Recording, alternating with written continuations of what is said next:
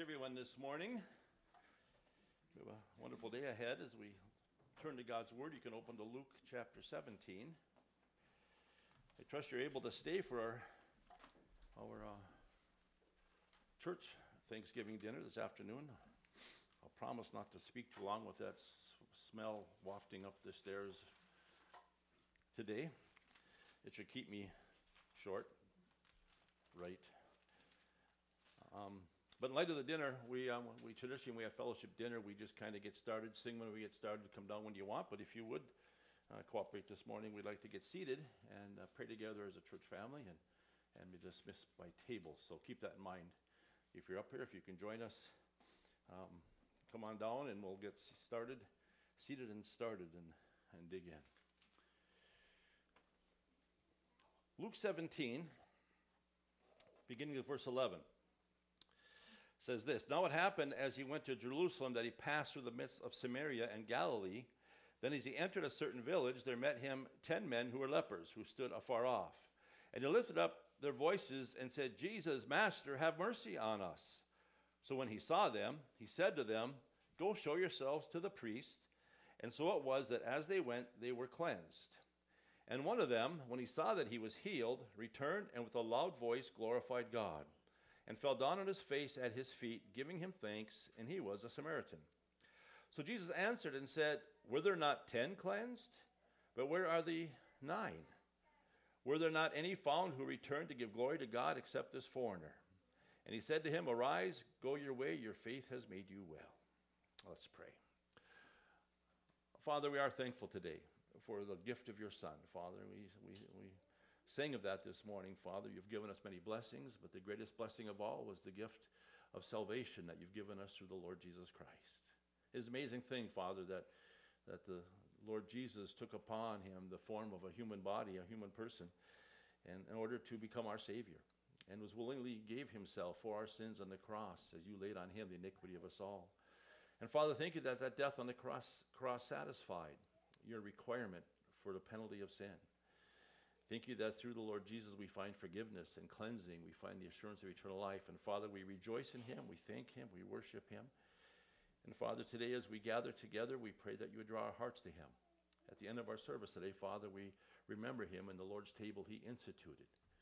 And Father, may we ever be mindful of your great love for us as God, our Creator, became our Savior. And Father, we pray that it would equip us to be lights for you and we do pray for the world around us, Father, that, that we'd be aware of those who are in need, those who, who need to be, uh, need help, those who need support, but especially those who need uh, salvation, Father. And embolden us to share the love of Christ, the God who not only saves us for all eternity, but the God who helps us navigate through life. And so, Father, direct as we study your word together, impress upon us the truths that we ought to learn, and may your Spirit be our teacher and guide. Now, for your glory, we pray. In Jesus' name, amen.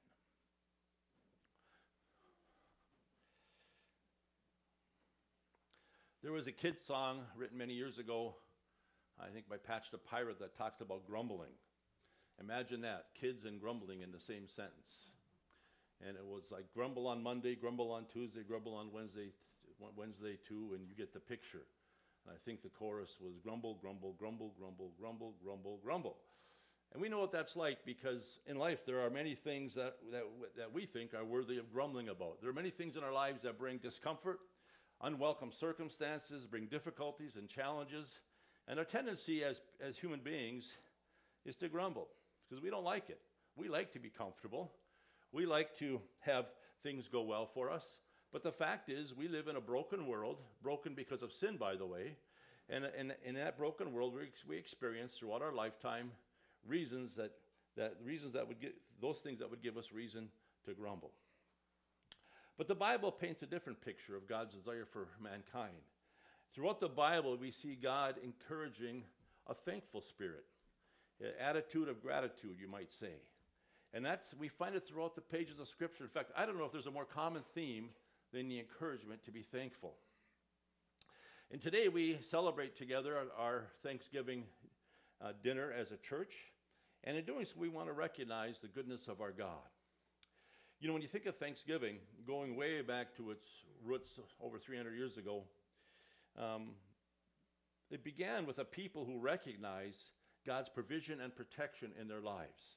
And I thought I would just read you the first, as far as we know, the first Thanksgiving proclamation by Governor Bradford of Massachusetts that he made three years after the pilgrims settled at Plymouth. And he says this Inasmuch as the great Father has given us this year an abundant harvest of Indian corn, wheat, peas, beans, squashes, and garden vegetables, and has made the forest to abound with game and the sea with fish and clams, and inasmuch as he has protected us from the ravages of the savages, has spared us from pestilence and disease, has granted us freedom to worship God according to the dictates of our own conscience, now I, your magistrate, do proclaim that all ye pilgrims, with your wives and ye little ones, do gather at ye meeting house on ye hill between the hours of 9 and 12 in the daytime on Thursday, November 29th of the year of our Lord, 1623, in the third year since ye pilgrims landed ye on Pilgrim Rock, there to listen to ye pastor and render thanksgiving to ye Almighty God for all his blessings. William Bradford, ye governor of ye colony.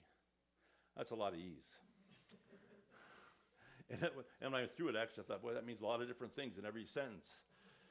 But the point here is they recognized God's involvement in their lives. They credited to Him their provisions, their protection, their health, and they recognized that God was a personal God, that God cared for them, was watching over them. And, and that's because we, ha- we have a God who is involved, is engaged with the lives of those He created. The Bible says He is a present help, not an absentee Father, not a distant God somewhere out there in the universe. He, he created man in, initially for relationship. He wanted a, a person or people that he could love, he could express his love and his goodness to, and that could love him and appreciate him and know him in return. That's just the fact of the matter. In the beginning, God created the heavens and the earth, and he didn't run, run away to distant space. He be, remained engaged with his people. And thankfulness, as they expressed here in the original Thanksgiving, was a recognition of God's involvement, of God's care, of God's love for them and God's goodness to them. And they were confident of that, I no doubt, because they knew already from the Bible that God had proven his love. The Bible says no greater love man, that a man has than this, than a man lay down his life for his friends. And Romans 5 8 says, God commends his love towards us, and that while we were yet sinners, Christ died for us. And these folks had known that God had already proven his love by going to the nth degree, by going over and above and beyond, and the Lord Jesus coming to earth to die for sinners so that we could be forgiven before a holy God. But the tendency is, is to forget. And that's why the Bible reminds us over and over and over again to be thankful in a recognition of God and his goodness to us. But we forget, just like the 10 lepers. It's kind of an amusing story, isn't it? We read in our scripture reading. 10 lepers call out to Jesus for healing, for rescue, and he did. He sent them to the priest to, to go through the ritual, ritualistic acknowledgement of their cleansing, but only one came back to say thanks. And that's his point. 10%, one out of 10. And he came back and he brought glory to God. And I think maybe this, you know, this glory to God, where he attributed God's glory, was maybe not necessarily a loud proclamation, but just an honest affirmation that it was God who healed him, God who rescued him, who delivered him, who helped him. It was just an honest public testimony that Jesus made him whole. And that gave God the glory he deserved because God is the one who would accomplish that. Excuse me. You see, giving thanks expresses, expresses appreciation for the thoughtfulness of another, and it gives recognition to God, who is the one who gives us richly all things to enjoy. And so the Bible reminds us over and over and over again on many different fronts, in many different situations and circumstances, to be thankful. We have in the Bible a reference to thankfulness in everything. Ephesians 5 19 and 20 says this speaking to one another in psalms and hymns and spiritual songs, singing and making melody in your heart to the Lord, giving thanks always for all things to God the Father in the name of our Lord Jesus Christ. Now, who in the world gives thanks always for all things? No, we'd rather grumble, grumble, grumble. Or as 1 Thessalonians 5:18 says, in everything give thanks, for this is the will of God in Christ Jesus for you. And I don't think God is telling us here to be thankful for the bad stuff that happens to us. That's not what he's saying. He's saying, being, he says, be thankful because God, he is still present, because he is still sovereign. He is still in control. He is still watching over us. And that's behind this directive is an awareness that the God is still on the throne. In his sovereign power, he still rules and cares for us. He's told us, I will never leave you nor forsake you in Hebrews 13 5 or Psalms 46 1. God is our refuge and strength, a very present help in trouble. And life is filled with calamities. Look at the world around us today. But the comfort we take as believers, according to the promises of God and His eternal word, is that He is still on the throne. He is working things out according to His sovereign will, and we can trust Him. And that's what it means to be thankful in all things in every place. Not that we're thankful for the calamity, but we're thankful that God is with us, that God is helping us navigate through those calamities of life, and that He has not lost control. And especially in the current events of the last few years and the, the present events in the world, sometimes we think that the world's spinning out of control. It's definitely out of our control, but it's not out of God's control. And that's why we can be thankful that He is in control, that He is caring for us in the midst of the storms of life. Another areas we're told to include thankfulness is in our prayers. Related to the previous topic, it says this in Philippians 4 6 and 7 Be anxious for nothing, but in everything by prayer and supplication with thanksgiving, let your requests be made known to God. And the peace of God, which surpasses all understanding, will guard your hearts and minds through Christ Jesus. And so we're told here once again to be anxious for nothing because God's got this.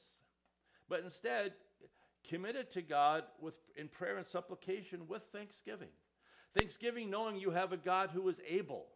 You, we ha- thanksgiving because we have a God who is willing to help. We thankful, thankful because we have a God who loves us and is faithful to us. And that's why we pray with thanksgiving, recognizing God is involved in my life. He cares for me. You know, there are times, and I mentioned this frequently in the Psalms, when the psalmist described his life and he was in despair.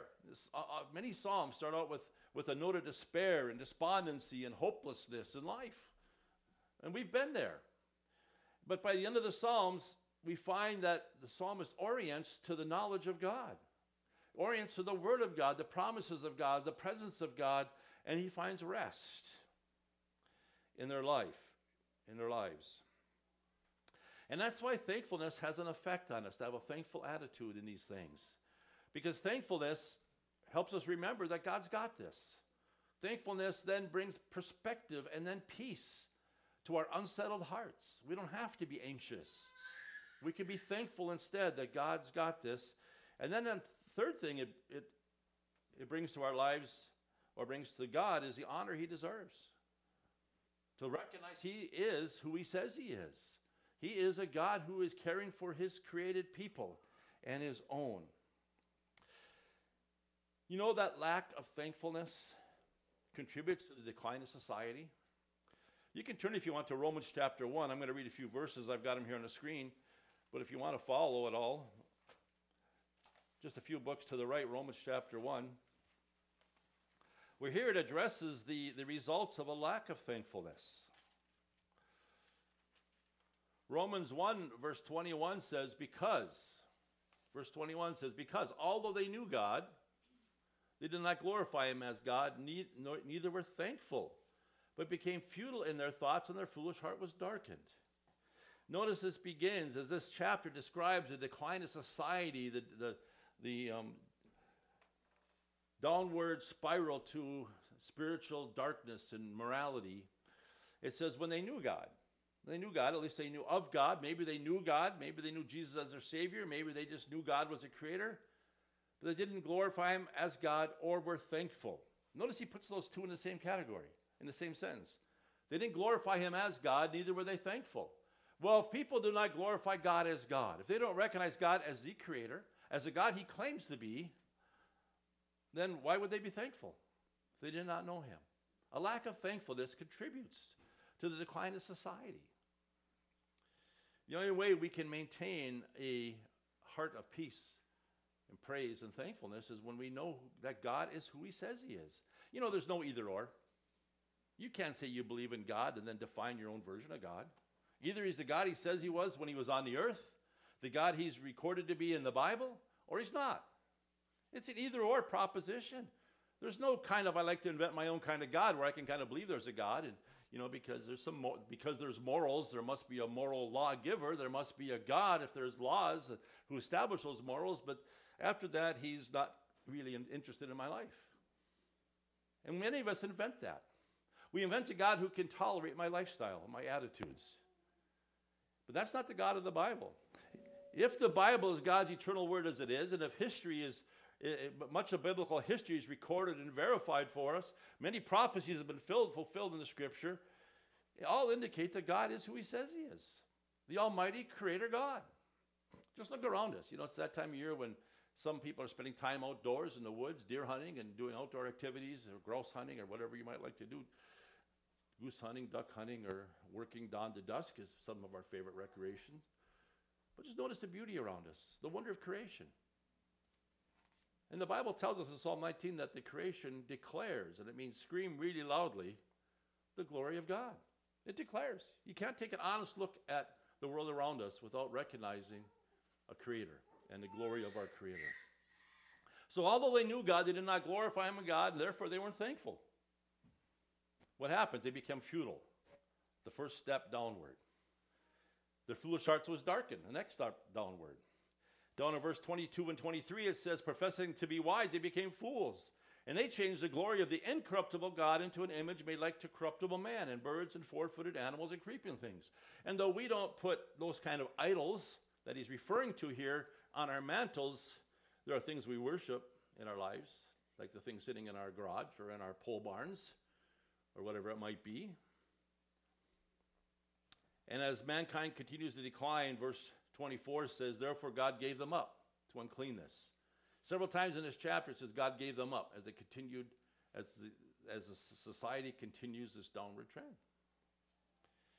It's a progressive, repeated steps. It's God who wants to restrain us, rescue us, save us, deliver us, and keep us from the, the damages of our foolish hearts. But when we neglect Him and aren't thankful to Him and recognize Him, it becomes darker and darker and darker. And that's where we're at today. It's darkness. How did the world get so dark? Is what's going on in the Mideast today. They didn't glorify God as God. They didn't value life as God values life. That's how. And so, lack of thankfulness contributes to this progressively downward spiral of society. Another thing we're to be thankful, are to be thankful then, on the other hand, is for God's goodness and mercy to us in spite of our condition. Psalm 107.1, a, a psalm about thankfulness, says, Oh, give thanks to the Lord, for he is good, for his mercy endures forever. And then you see this phrase repeated throughout this chapter, Verse 8 says, Oh, that men would give thanks to the Lord for his goodness and for his wonderful works to the children of men. It should be normal. And some people think, well, why does God want all this praise and credit? He's egotistical, and why should we serve him? And it's not like that at all. It's just, he just deserves the glory he's proven for the, for the works he's proven that he deserves. He is God. He is the perfect God, the Almighty God, the sovereign God, the God of love, the God of righteousness, holiness. He's perfectly just, fair, kind, and faithful. You know, we, we get all excited on a Sunday afternoon and cheer for, for a football team that doesn't deserve the half, half the glory we give them. And so we're worried about giving glory to a God who has it coming. He's just who he is. And we find the best blessing in life is to acknowledge that because then we become thankful and recognize that God is a friend. Jesus said in John 15, I no longer call you servants, I call you friends. He wants to help us through life. He's sent his son to rescue us so we could spend eternity with him forever and ever. And in the meantime, he would hold our hand as we stumble through the calamities of life. Oh, that, oh, give thanks to the Lord, for he is good. His mercy endures forever. That's something to be thankful for. Mercy sometimes is tr- translated compassion. God has compassion on his children. Same idea. And that means that God doesn't give us what, what, what we deserve, because as sinners, we deserve the judgment of hell. You know, Genesis 2:17, shortly after God created mankind. He warned them, he says, the day you eat that, that, that forbidden fruit, the day you eat, you're going to die. The day you eat. Well, you know, we know they ate and they died. Not immediately physically, but they died to God in their relationship. You could, death is a hard thing to define, but it is maybe easier to describe, and we describe death as a separation. And Adam and Eve, who were created as, as men and women to walk in harmony with God, were separated from God. The relationship was broken. And because of that, and because of the sin, death came upon all men. For all have sinned, according to Romans 5.12. And so Romans 3.10 says, all have, says that there's none righteous, no, not one.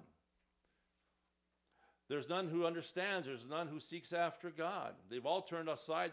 Together have become unprofitable. There's none who does good. No, not one. That's mankind. We're born into this world in a desperate condition. We're born because of sin, separated from our God, and God would deliver us from that, rescue us from that through the cross. And that's why God's mercy is such a wonderful thing. Because we don't have a God that's out to get you, as we often think.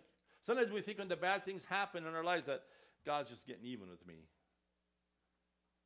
God doesn't get even. Yes, God required a penalty for sin, but hallelujah, Jesus took that penalty on the cross. God may discipline his children just like you discipline yours. But God is for you.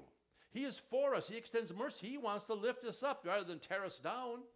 And that's what mercy is it's the compassion of a father who'd rather dust us off when we fall, set us back on our feet, and get us going again.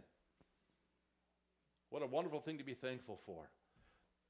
And that's a wonderful aspect of grace because so often we like to think that we have to earn our way into God's favor. If you're unsaved here this morning, you might think you the way you get to heaven is by being good. And if you're honest, that becomes hopeless, by the way. But the Bible says it's not by works of righteousness which we have done, but according to his mercy he saved us. See, God forgives based upon the cross of Christ when we're willing to trust the Lord Jesus as Savior. And so we're born into life in a rebellion called sin that requires not only a penalty, but a cleansing, because sin is a stain on the life, and both were accomplished at the cross. Just look around us. Does the world today deserve a Savior? Did it deserve God's love? Or are they in rebellion against God, abandoning God, neglecting God?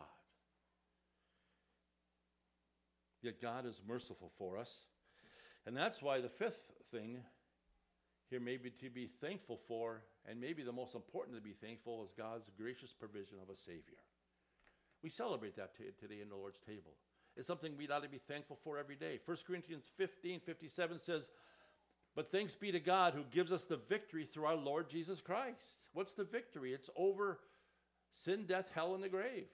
He gives us the victory to eternal life, the forgiveness of sins. We get to someday escape this, this sin cursed earth that brings us lots of reasons to grumble. And God wants to deliver us to eternal glory in heaven with Him. What's that going to be like? We don't know, but it's going to be free from sin, sickness, and disease. No more crying, death, or sorrow, the Bible says. In 2 Corinthians 9.15, he puts it this way, Thanks be to God for his indescribable gift. Thanks be to God.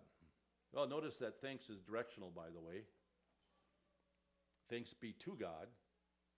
I think so often we give selfish thanks when we go around our Thanksgiving table because all it's about is, is I'm thankful because I'm happy for me. Or at Christmas, look what I got. Not really recognizing that God gives us richly all things to enjoy. Here, the thanks is to God, it's directional, and it's for his indescribable gift. What a, what a big word that says a lot in a short sentence. One version, the King James Version, interpreted this word the unspeakable gift. The ESV, if you have one, says the inexpressible gift. So, what does it mean? It means it's beyond description, beyond comprehension. The gift of his son is beyond, is, is beyond explanation. It's beyond anything we would invent as human beings. This idea of, of God himself. You know, when we think of lordship and master, we think of somebody who rules with an iron hand and everybody serves. And and yet we find this great love of the Lord Jesus coming to die for us. So, why is it indescribable? Well, first of all, it's because who it was that took our place. Is because it was God Himself, the Lord Jesus? 1 John 2 2 says this, and He Himself is the propitiation for our sins, and not for our sins only, but also for the sins of the whole world. I like that double pronoun, He Himself. God's putting that for emphasis. He Himself. He didn't send somebody to rescue us, He Himself stepped into humanity to become a man so that He might rescue us. He Himself. That's an amazing thing that God left the glories of heaven. None of us would do that. None of us would leave the throne of our lives, whatever rule we, we have and domain we have underneath us, to, to help the scum of the earth. But Jesus did. He came to save sinners. And that's another reason it's indescribable. It's because of who he did it for. He died for those who neglected, rebelled, rejected him. He said on the cross to those who crucified him, Father, forgive them, for they don't know what they do. Who says that? Well, Jesus did. Because we're so undeserving. You know, we're described in the scriptures, Isaiah 53, all we like sheep have gone astray. We've turned everyone to his own way. We've strayed from God. We've turned away from God. We've re- rejected him. Today, the Bible has become nothing more than another fable book on many people's shelves, if they even own one. Instead of seeing it as the, eh, the words of the God who created them, the instruction book, the truth which will last forever. In fact, God said He's exalted His word above His name. He said, Though heaven and earth will pass away someday, my word will never pass away. And yet we neglect that book. We, we could care less what it says. Instead, we base our lives on our own ideas and opinions and culture's truths and popular opinion and, you know, and social influencers and heroes and role models. And the Bible sits dusty when it has the words of life. It's a delightful book that describes as a delightful God of love and grace. It's, it's indescribable because of who stepped into humanity to rescue us, the Lord Jesus himself. It's, in, it's undescribable because he did it for lowly sinners. Undeserved sinners. We didn't ask for it. We didn't deserve it. We've, we've offended a holy God. But he died for us anyway. It's also indescribable because of the, the great cost, the awful agony that he bore in our place. If you want to follow along, turn to Isaiah 53. Just look at a couple verses. Old Testament, Isaiah 53. Kind of a big book, it shouldn't be too hard to find. You know, sometimes we forget, and maybe that's why the Lord encouraged us to have the Lord's table, to remember the awful price that was paid. You know, if you're a Christian here this morning, you're never, you're never going to know the agonies of hell, or as it's called, the lake of fire. Never. Because Jesus experienced that for us. And we can't imagine. You know, if death is separation, and if spiritual and eternal death is eternal separation from God, hell is everything God is not. If God is love, if God is joy, God is peace, contentment, bounty, and so on. Hell is, at the very best, the absence of those, because it's separation from all those blessings of the goodness of God. I don't even want to imagine how terrible it is. It's more terrible than anything you ever see happen on the face of this earth, as terrible as some things are eternal torment. But that's what Jesus bore in our place. Before, you look, before we look here, Matthew 27, 45, and 46 says this. Now, from the sixth hour until the ninth hour, that's when he was on the cross, from noon to three, there was darkness over all the land. And about the ninth hour, Jesus cried out with a loud voice, saying, Eli, Eli, Lama Sabachthani, which is, My God, my God, why have you forsaken me? Darkness over the land for three hours. And At the end of that period, Jesus cries that out Why have you forsaken? And we believe he said, My God, my God, because he's talking about my God the Father, my God the Holy Spirit. Why have you turned your backs on me? Why have you forsaken me? Why have you left me here alone? Well, on, during those three hours, he experienced our, our spiritual death, our eternal separation from God. He experienced on that cross. He was innocent, he was without sin. And he took our sins. And maybe this is what occurred. If you look at verse 4 here, this is what occurred during that time. Surely he has borne our griefs, he has carried our sorrows, yet we've esteemed him stricken, smitten by God, the Father that is, and afflicted. But he was wounded for our transgressions, he was bruised for our iniquities or sins. The chastisement for our peace was upon him, and by his stripes, punishments, we are healed. All we like sheep have gone astray. We have turned everyone to his own way, and the Lord has laid on him the iniquity of us all. What an awful, the most awful three hours of human history. Those three hours when God laid on the Son iniquity of, iniquity of us all. Yes, Jesus was crucified by mankind. Yes, he, the nails pierced his hands and feet. Yes, they crowned him with thorns, beat him, mocked him, and ridiculed him. But tragedy of tragedies is that he became sin for us, according to the Bible. Look at verse 10. Yet it pleased the Lord to bruise him. Not that God got his jollies out of bruising him, but it was God's will to rescue us. He has put him to grief. When you make his soul an offering for sin, he shall see his seed. He shall prolong his days, and the pleasure of the Lord shall prosper in his hand. He shall see the labor of his soul and be satisfied. For by his knowledge my righteous servant shall justify many, for he shall bear their iniquities. His objective was to rescue sinners, to justify sinners. You see, as sinners, we stand before God guilty and condemned.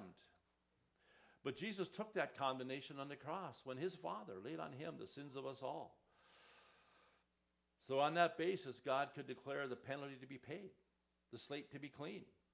Forgiveness is available because sins have been paid for. And now you and I can be justified, declared right with God. That's what that means. Through our Lord Jesus Christ, because of what he bore on the cross.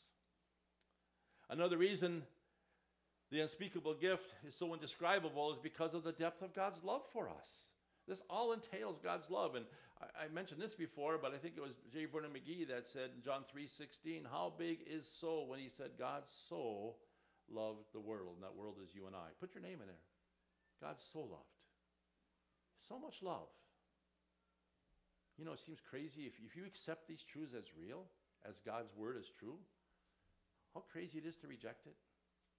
To be so loved that Jesus would take our place, our hell, our separation on the cross to rescue us. And then make us his child and hold our hands through life.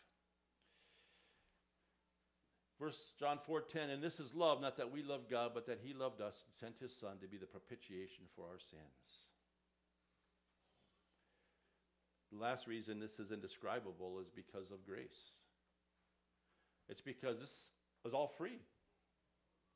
I mentioned justification. Romans 5 1 says, being justified freely by his grace through the redemption that is in Christ Jesus. The redemption is the paying of a price to purchase us. The price was his life. But we're justified freely, declared right freely. You don't earn it. You don't have to give money. You don't have to go to church. You don't have to be baptized or any other jump, jump through any other religious hoops. We're just justified freely. This is all free. Now that's in, unbelievable, unspeakable, and indescribable. The concept of grace that God would just save us because He loves us, undeserved sinners and all. Ephesians 2 8 and 9 says, For by grace we're saved through faith, and that not of ourselves. It is a gift from God, not of works, lest any man should boast. And you and I will never boast, stick our spiritual thumbs in our spiritual suspenders and say, I made it. I got here. Look out, Peter, here I come. No. We'll never boast. Paul says if you're going to boast in anything or glory in anything, it's going to be in the cross of the Lord Jesus Christ, who accomplished our redemption through the complete and full paying of the penalty for sins, past, present, and future, on that cross. Some of us think that, you know, my life has been so bad, I've made so many mistakes that God could never forgive me. And yet, Jesus said on the cross, It is finished, which means paid in full. He completely paid for all sins for all time, and God freely forgives. No matter the depth, the darkness, the frequency of our sin, God forgives through Jesus Christ because He paid it all, and that's grace. It's free. And free is good. If you see a free sign on the side of the road, we all hit our brakes and think, oh, what can I take home that I shouldn't? But this is the greatest gift we could give, the greatest free we could ever have. It's the thing to be the most thankful for. Thanks be unto God for his indescribable gift because of the free gift of salvation. It's the greatest thing we can be thankful for. And it's for you and I. And that's why we have these verses in John For God so loved the world that he gave his only begotten Son. That whoever, whoever, not the deserved, whoever believe in him should not perish but have everlasting life. Or verse 18, which says in the same chapter, which says, He who believes in him is not condemned. Good news. If you don't believe, you're condemned already because you have not believed in the name of the only begotten Son of God. But then in the last verse of the chapter, verse 36 says, He who believes in the Son has everlasting life. And he who does not believe the Son shall not see life, but the wrath of God abides on him. And so Jesus has done all this work, but the decision is yours. Are you going to trust the one who loved you so much, so undeservedly, who took your hell on the cross? Are you going to trust him, believe in him? If so, God says well, you can be eternally saved. Your sins are forgiven. You can be assured of an eternal home. Later in John chapter 5, verse 24, he says, Most surely I say to you, he who hears my word and believes in him who sent me has everlasting life and shall not come into judgment, but is passed from death to life. What a wonderful promise to claim. And so I hope this morning that you have that assurance. And I hope this morning that we, you are thankful. And the greatest thing we can be thankful for, and all the different categories of thankfulness, they're all based upon, rooted in, founded upon the greatest expression of love there ever has been the love of the Lord Jesus and taking your sin and mine on the cross and raising victorious to offer us eternal victory in heaven with Him. This is why it's indescribable. This is why we can be so thankful for it, and this is why we'll celebrate it here to follow. Let's pray. Father, we are so thankful uh, for that indescribable gift. You tell us throughout your word to be thankful, Father, because you are a God who is a present help in our lives. You are engaged in our lives. You've proven that love for us in the Lord Jesus Christ, this indescribable, unexpressible, beyond imagination gift of love and grace that you give us so freely. And we pray this morning that each one who's here might rest in the death of Christ for them, that they might have their eternity settled, that they might put their faith in the Lord Jesus Christ as their Savior from sin and Savior for all eternity. And we pray as your children that we would rejoice in this gift every day, that we'd realize the, the pit from which we're dug, the hell from which we're rescued, and the help we have in life, as you are a God who is ever with us. And Father, now as we turn to the Lord's table, that remembrance feast that the Lord Jesus instituted, may you draw our hearts even closer to him in expressing our thanks and gratitude. And to you, for, for your glory we pray. In Jesus' name, amen.